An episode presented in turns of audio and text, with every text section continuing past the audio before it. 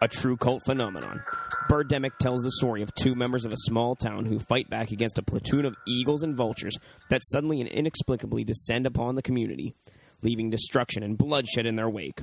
Will these heroes be able to survive the terror that is Birdemic? I'm Corey, And I'm Paul. and we are the, B Movie Bros. Here review B movies to the best of our ability. Sometimes we get off topic, but randomness is a gift. So this week, as we start November, it will be our bird month. And you just heard the Amazon.com description of Birdemic Shock and Terror from 2011. Let's hear what we have to say about it. Let's dive right into this shit with our technical difficulties, top and bottom three. Let's start with the with the bottom first. Get all that out of the way. You want to go first? Sure. Number three. During the end credits, there is a character named Miss Tippi Hedren, who is apparently played by quote unquote footage from Julie and Jack. What what the what the fuck is this shit? Who is Julie? Who is Jack? What is footage from Julie and Jack? Who was Mrs. Tippi Hedren? I don't understand how this character was played by footage from somebody else. They fucking dangle a film strip in front of the goddamn camera? Like, wh- what? I, I don't comprehend. Corey, clearly footage is her first name. Like, have you never heard of Saint Footage?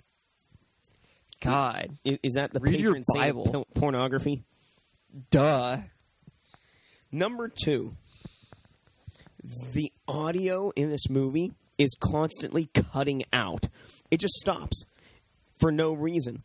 It's not just them talking and they abruptly stop talking. The audio altogether cuts out. Talking, music, footsteps, ambient noise, everything. It just stops.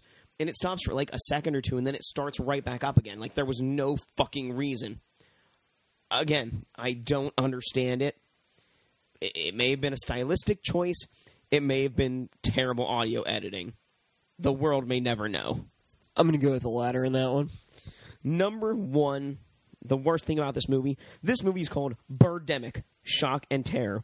And the Birdemic does not happen until 47 minutes into this movie. Now, you might be saying, oh, 47 minutes, that's not long. Well, this isn't fucking Titanic. This is Birdemic. This isn't 3 hours and 14 minutes. It's 93 minutes long. It's only an hour and a half. So at 47 minutes, this is more than halfway through the movie. And we are just now seeing the Birdemic happening. What do you say? For number three, I didn't care about any of the human characters at all. In fact, I was rooting for the birds the entire time. Number two, the fucking transition scenes in this movie were just so fucking awkward. They they didn't know how to end a scene, so they'd just be like end a sentence and then suddenly you'd be somewhere else. It was really awkward to watch. And number one, I agree with you. The fucking Birdemic plot didn't even begin until 47 minutes into the fucking movie. It really didn't seem like they had any direction before the Birdemic happened, and then they still didn't have any direction, but at least it was entertaining. All right, now that we've got that out of the way, let's um let's go to the positives on this movie or whatever you can call positive. So for me, number three, the birdemic in this movie doesn't come about until 47 minutes into the movie. And when it does, man, it is a shitstorm of fucking awesomeness. Birds are flying, explosions are happening, people are getting their throats torn out and eyes ripped and shit. It is amazing. You know, we waited 47 minutes for it. It might have been a little long, but when it happens, man, it happens. Number two, the acting in this movie was just so bad. It was hilarious. Like every time someone talked, I was like, I was like, did, they just type that into Google Speak, or does that does somebody actually have to do that? And it it just made me chuckle. I thought it was wonderful. Number one, I never had any idea what the fuck was going on for the entirety of this movie. And that may have been for the best. Oh, hey, look, there are characters on screen. Oh, bye, characters. We're never going to see you again. Why are the birds exploding? Oh my god, they're randomly firing guns in the air, and birds are falling and not falling. And why are there birds there? Oh my god, they're in a hotel. Jesus Christ, what is happening, people? I can't take it anymore. Sounds like you got the movie pretty much correct. I mean, that's. I don't think there was more to get out of it than that. I mean, yeah, it, it was it was pretty fun. I mean, scenes just kind of ended and new stuff picked up, and I, I just wanted to see where they were going with it. Like, I didn't care that I had no idea what was going on, and I think that's that's one of the biggest charms of this movie. Is yeah, nothing's happening, eh, but things just happen so terribly that you just want to know what's going to happen next, or what the next fuck up is going to be. All right, so for my top three, number three, I love the amazingly calm manner in which the characters handle any situation. There was zero sense of urgency at any point point in the movie, even when the birds were actually killing people. Number two, the clear lack of direction this movie had was incredible. Things just kind of happened, and scenes end at random. Like I've never seen a movie quite like this, and I've seen a lot of terrible films. And for number one, when the actual birdemic plot begins, it was amazing. They had the cheapest looking CGI birds ever. These stock gun sounds, and the fake blood looked like grape jelly. And the acting was just horrible. I was I was just amazed by this movie. Well, you know, we didn't mention the dialogue at all, and that's because the dialogue in this was pure shit-tacular fuckness. So we're gonna do uh, our favorite sounds from the movie, which happen to be the birds themselves. So get ready for this special bird edition of Quote Wars. Quote war. All right, I'm gonna be the bar- the birds, and Paul's gonna respond.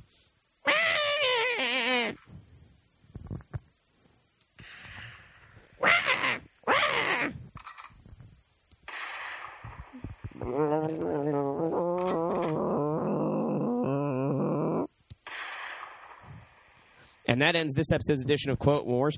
I don't really think they knew what birds sounded like in this movie. It sounded like some kind of mix between a bird and a dying child slash cat. So yeah, if you have a, a favorite quote from this movie, please uh, tell us here or on our website, bmoviebros.com. Let's give Birdemic our final take, where Paul and I will give you a score on our shot scale. Remember, our shot scale is reverse scale: one to ten, one being the best, ten being the worst. How many shots do you need to get through this movie? Paul, what do you say? I give this movie a two out of ten. I give this movie simultaneously a two and a seven out of ten. That sounds about right. So, what did you have to say? This movie is amazing. The effects are awful. The plot is pretty much non existent. And the scene transitions are the most awkward I've ever seen.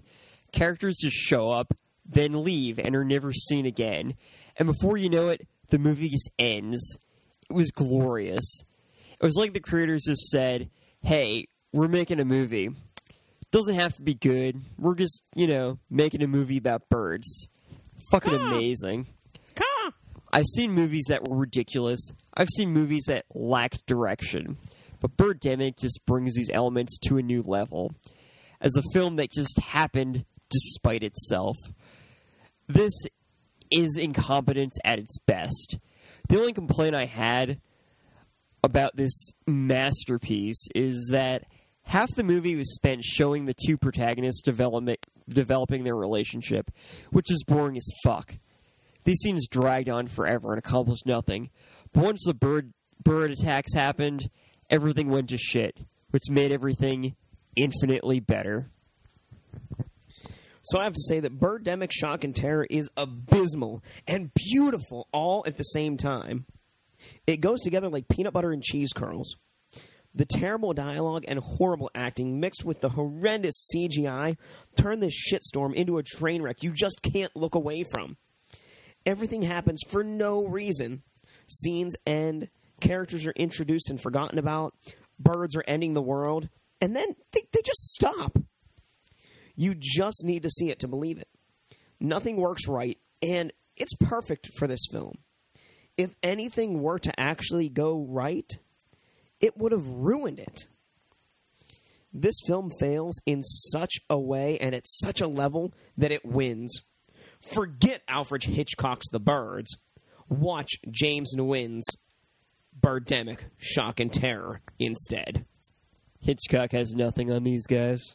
And that's why this movie gets both a 2 and a 7 on the shot scale at the same time.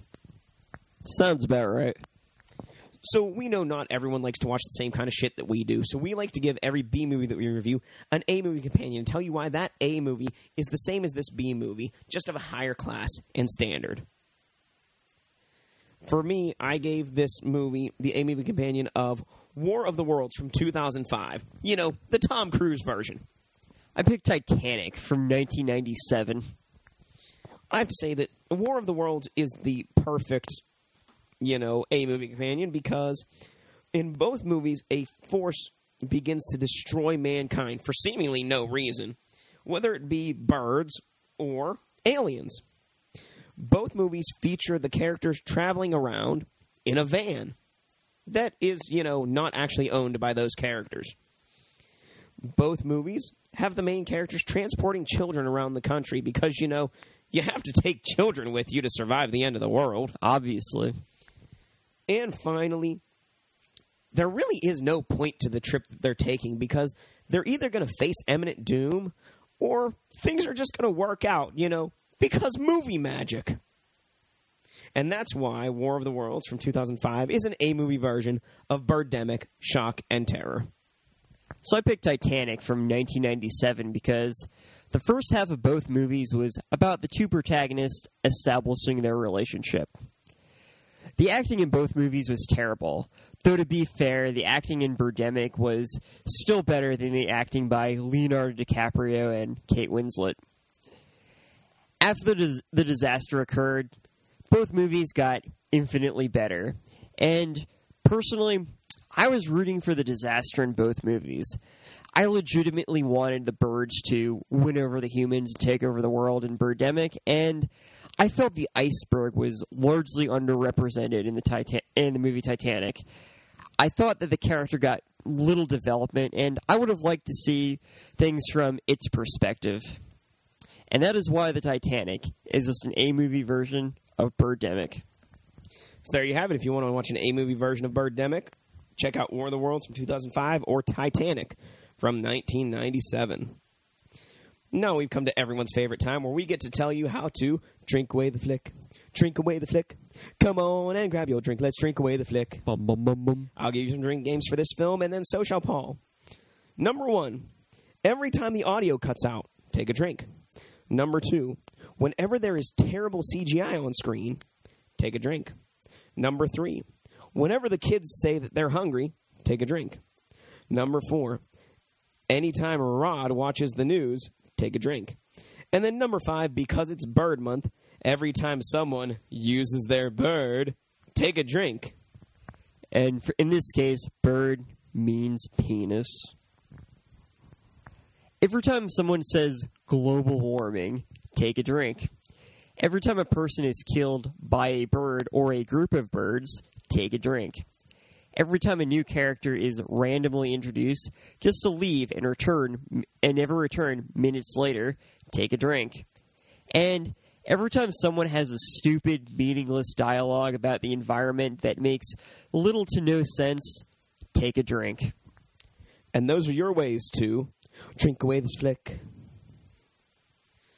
So that brings us to uh, the conclusion of our review of Birdemic Shock and Terror. If you have any questions or comments, feel free to leave them here on SoundCloud. Uh, tweet them at us at bmoviebros or find us at our website, bmoviebros.com. And for any happenings or news in the Pittsburgh area, check out our friends over at riversedgepgh.com.